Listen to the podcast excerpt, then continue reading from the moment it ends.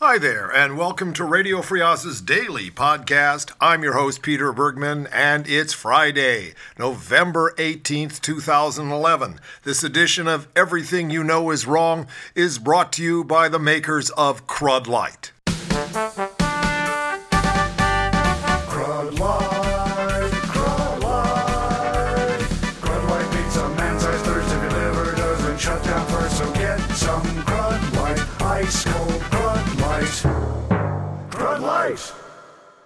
Know what really pisses me off about Mitt Romney? Is that he knows better. He knows that greenhouse gas emissions, the greenhouse effect, is a terrible problem, a global problem, a problem that endangers us all. And he's willing for small potatoes, for, for the meanest of political ambitions, to deny it. Now, Herman Cain, he's just an ignorant man. He's not stupid. He's just narrow and ignorant. So he really doesn't care. He doesn't know. He doesn't want to know. Michele Bachmann has somebody else up above whispering in her ear, so she doesn't have the foggiest. And I don't think that Rick Perry is that bright. As far as Newt Gingrich is concerned, he's another mad opportunist. That's why he and Cain make such a perfect ticket. Greenhouse gases make a record rise. The global output of heat trapping carbon dioxide has jumped by a record amount, according to the U.S. Department of Energy, a sign of how feeble the world's efforts are at slowing man made global warming. The right will tell us that this is just federal propaganda. I'm sick and tired of hearing them do that. The figures for 2010 mean that levels of greenhouse gases are higher than the worst case scenario outlined by climate experts just four years ago. We did it ways, baby, we the worst. The more we talk about the need to control emissions, the more they are growing, said John Reilly, the co director of MIT's Joint Program on the Science and Policy of Global Change. The world pumped out about 564 million tons of carbon into the air in 2010 than it did in 2009, an increase of 6%. That amount of extra pollution eclipses the individual emissions of all but three countries China, the US, and India, the world's top producers of greenhouse gases. It is a monster increase that is unheard of, said Greg Marland, a professor of geology at Appalachian State University who has helped calculate Department of Energy figures in the past. Extra pollution in China and the US account for more than half of the increase in emissions last year, Marland said.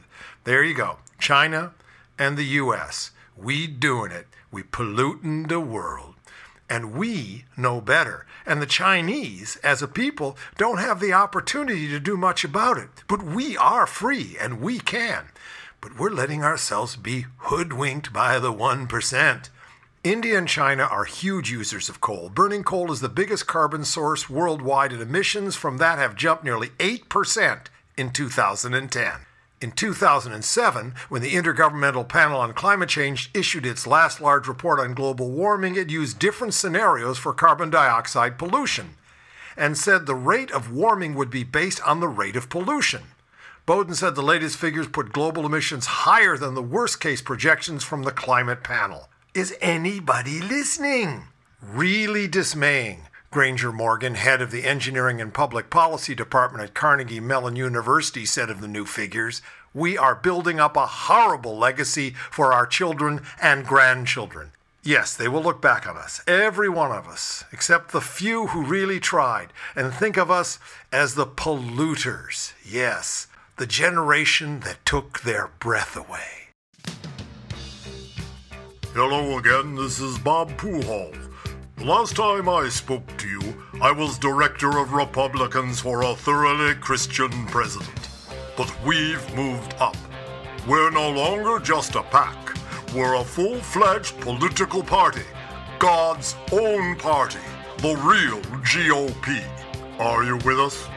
Will you answer the call and get down on your knees and pray for Jesus to return before the Florida primary deadline? Jesus alone can deliver us from the Kenyan secret agent in the White House. Jesus is a perfect candidate. He's been a Christian longer than Rick Perry, Michele Bachmann, and Rick Santorum. He speaks more languages than Jon Huntsman. Newt Gingrich is a whiner. Jesus is a water into winer.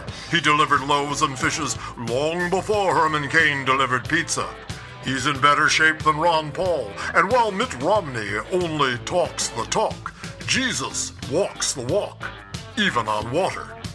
And now that Governor Christie has opted out of joining those eight Republican losers, it will only take a word from on high to bring the governor on board as our VP to be. Think about it.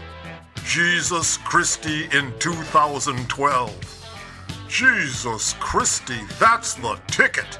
So dig down deep and send your 13 pieces of silver to God's own party, Golgotha Heights, Maryland. God's own party is open to all Americans except Muslims, Baha'is, Zoroastrians, animists, Rastafarians, Sodomites, blasphemers, socialists, communists, Trotskyites, Mensheviks, and Mormons.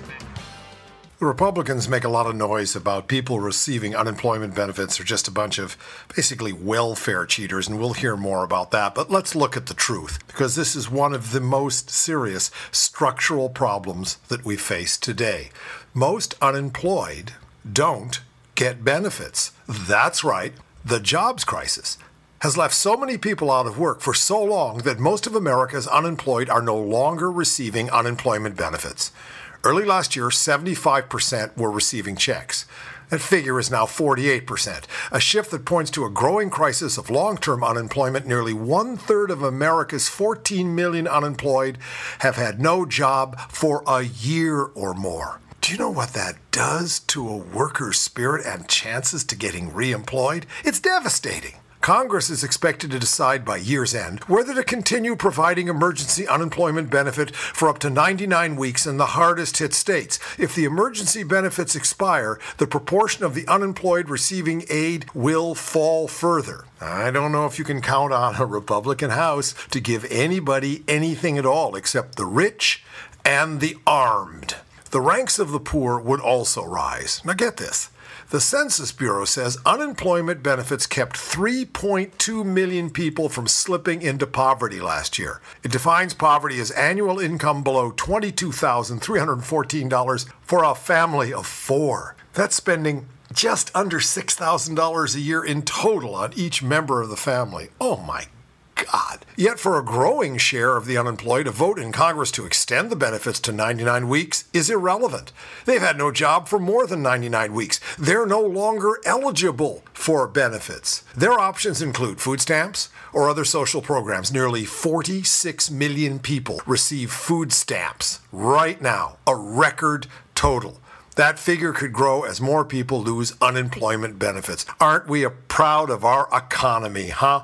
Record number of poor, record number of people on food stamps. The American dream. What also could grow is the government's disability rolls. Applications for the disability insurance program have jumped about 50% since 2007. There's going to be increased hardship, said Wayne Vroman, an economist at the Urban Institute. The number of unemployed has been roughly stable this year, yet the number receiving benefits has jumped by 30%. Government unemployment benefits weren't designed to sustain people for long stretches without work. They usually don't have to. In the recoveries from the previous three recessions, the longest average duration of unemployment was 21 weeks in July 1983. By contrast, in the wake of the Great Recession, the figure reached 41 weeks in September. That's the longest on record dating to 1948. The figure is now 39 weeks, two weeks away from making another great record. It's the Guinness economy. It was a great safety net for a short recession, says Carl Van Horn, an economist at Rutgers University. It assures the economy will experience short interruptions and then go back to normal. That ain't what's happening now.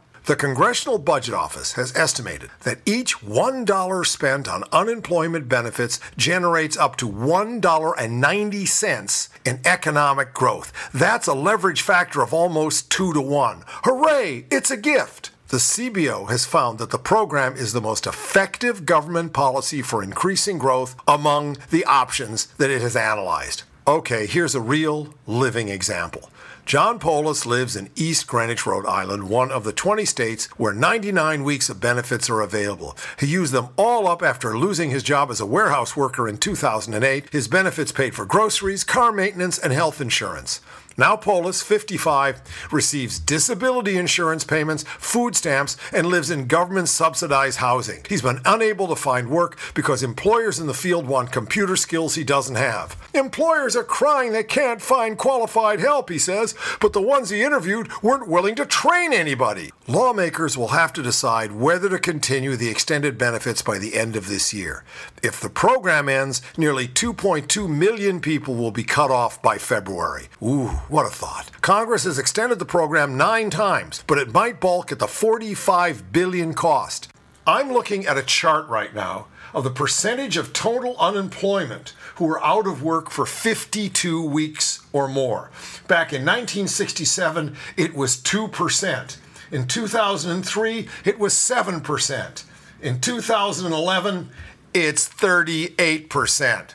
Something's happening here, and what it is is very clear. But it's not clear to the right. Despite the necessary aid that unemployment benefits provide for those who've been laid off, not to mention the boost they give to the entire national economy, Republicans continue to attack and deride people who collect these benefits. In September, Representative Steve King, a Republican from Iowa, dismissed unemployment benefits as welfare for people that won't work. What a butthole!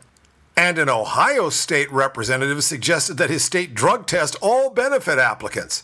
He got the idea from Florida Governor Rick Scott, one of the most unpopular governors in that state's history, who signed a law in June requiring drug tests for all welfare recipients. Now, Republican Tennessee Lieutenant Governor Ron Ramsey thinks receiving unemployment benefits, an average of $285 a week in Tennessee, is simply a lifestyle. When does it become a benefit and when does it become a lifestyle? Ramsey asked of the current unemployment compensation system. Beneficiaries aren't pressed hard enough to look for work.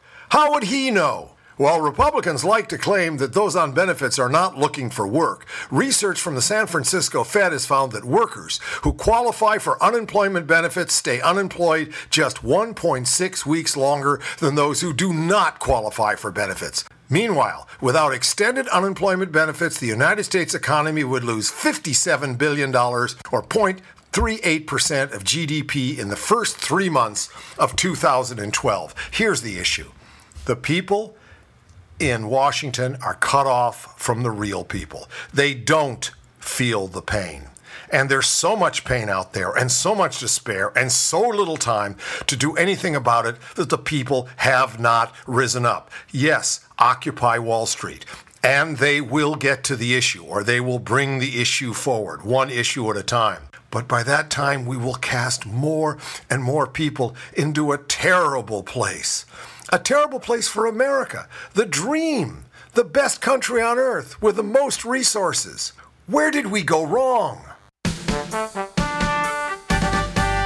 Crud Crud. Crud beats man-sized thirst if your liver doesn't shut down first. So get some Crud Light, ice cold Crud Light. Crud Light. Do not consume this product while operating heavy machinery while giving birth on the interstate.